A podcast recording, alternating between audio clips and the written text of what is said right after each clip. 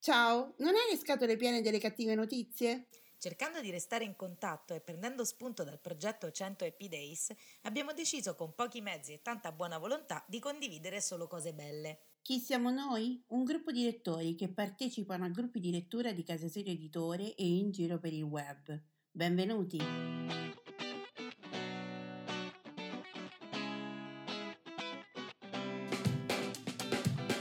Ciao, sono Simona da Rocche di Papa. Ciao, sono Irene da Barcellona. Mentre stavamo realizzando una puntata di un podcast per Casa Sirio Editore, abbiamo dovuto coinvolgere gli amici per dare una risposta particolata a un nostro ascoltatore e ci siamo resi conto che la risposta collettiva funzionava. E così abbiamo deciso di intraprendere questo percorso per rallegrare la giornata di tutti con un buon pensiero. Sono appunti, pensieri sparsi, sfoghi o ricordi, non necessariamente parlano di libri, sono un modo per sentirsi e lasciare un messaggio in bottiglia a chiunque voglia accoglierlo. Ci siamo ispirati al lavoro fatto da Alessandra Pagani con il suo 100 Happy Days sull'omonimo gruppo Facebook. E questa è la 39esima puntata di Voci dall'Italia. Buon ascolto!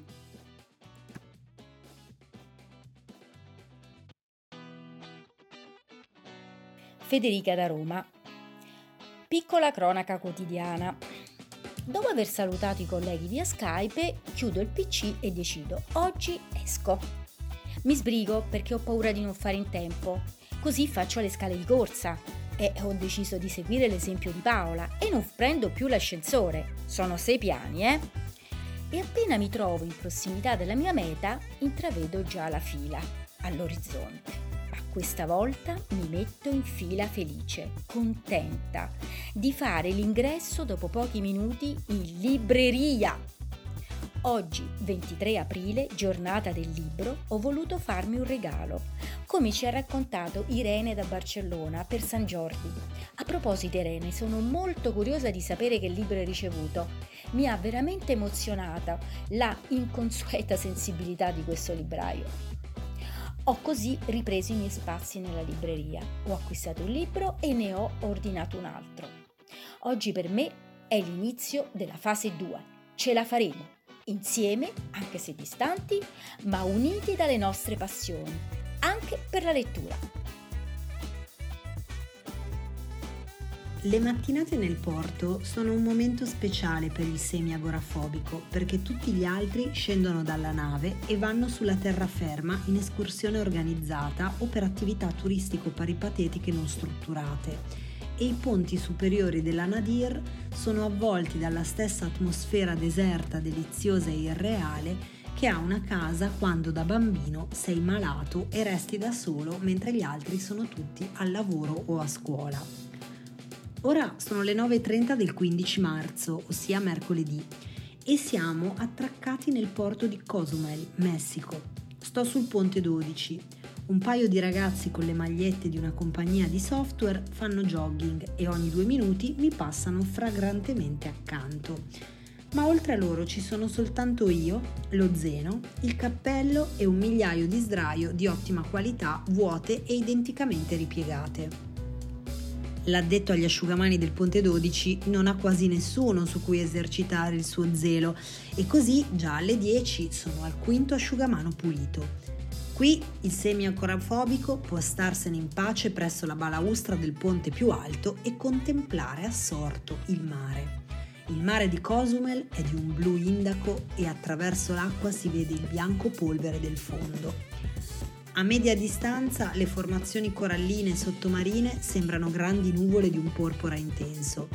Si può capire perché quando il mare è calmo si dice che sembra di vetro. Dalle 10 il sole forma con la superficie una specie di angolo di Brewster e il porto si accende tutto fin dove l'occhio può arrivare. L'acqua fa un milione di movimenti impercettibili e ogni movimento è un riflesso diverso. Al di là dei coralli, l'acqua diventa a mano a mano più scura, in piccole strisce tipo bacon, ma forse è un effetto ottico della prospettiva. È tutto così bello e tranquillo Oltre a me e il ragazzo degli asciugamani, i due che fanno jogging, c'è soltanto una signora anziana che legge supina, mai più codipendente. E un signore in piedi sulla sinistra appoggiato alla balaustra di dritta che riprende il mare con la videocamera. È un individuo triste e cadaverico che ho battezzato Capitan Video fin dal primo giorno. Ha una folta chioma di capelli grigi, Birkenstock ai piedi, polpacci molto sottili e glabri ed è una delle persone più strane della crociera.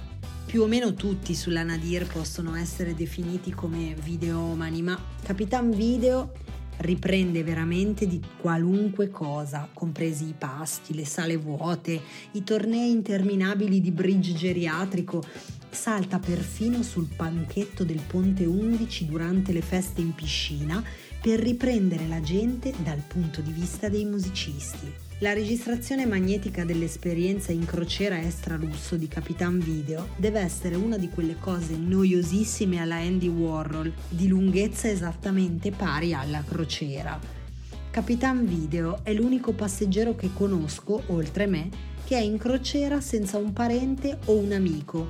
E altre similitudini tra Capitan Video e me la semi-agorafobica riluttanza a lasciare la nave quando arriva in porto, per esempio, tendono a farmi sentire a disagio, quindi cerco di evitarlo il più possibile.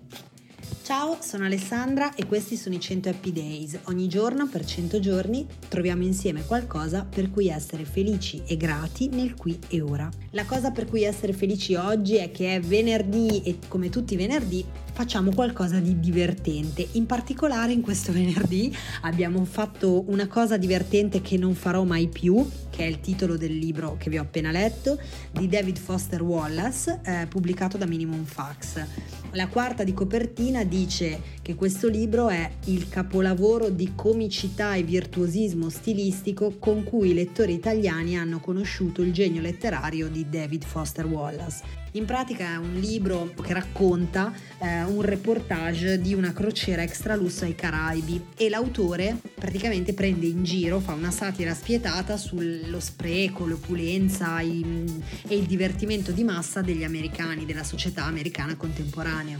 È un libro che è diventato un classico dell'umorismo e niente, visto che il venerdì si fanno le cose divertenti, oggi ho pensato di dedicare la puntata proprio a questo. A domani, ciao a tutti! Ciao, sono Maria da Roma. Voi lo conoscete Guido Catalano? Sì, quello di Sono un poeta cara, che è poi anche il titolo di un suo libro, dal quale vado a leggervi una poesia. Una poesia che, mi scuserete, è anche un po' osè, ma va bene, dai, non dobbiamo essere tristi in questo periodo. A mezzanotte sai che io ti penserò. Titolo. Dovunque tu sarai, sei mia, diceva la canzone. Anche se con un altro uomo, diceva la canzone. Ma tu sei con un altro uomo e non è vero che sei mia, sei con un altro uomo. Un uomo che non vale una sega, lo dico per inciso, ma sei sua, non mia. È mezzanotte, sai, e adesso è l'altro uomo che carezza il tuo corpo, che ti fa cose, che cosa si fa fare da te. È a lui che dici ti amo, è a lui che baci, è a lui che dormi accanto stanotte.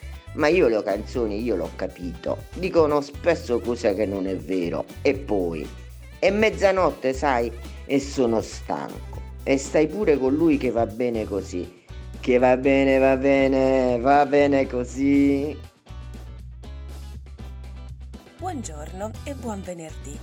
Sono Valeria da Roma ed oggi ho deciso che per il momento sospendo la lettura dei sonetti shakespeariani per eh, dedicarvi delle parole eh, molto amate eh, del compianto David Foster Wallace e più precisamente eh, una parte del discorso che lui tenne in occasione del conferimento delle lauree al Kenyon College il 21 maggio del 2005 ed in particolare queste parole le voglio dedicare a, a Marina e a Francesca che eh, poche settimane fa hanno ultimato eh, Infinite Jest, il romanzo capolavoro, il romanzo mostre di David Foster Wallace di circa mille pagine.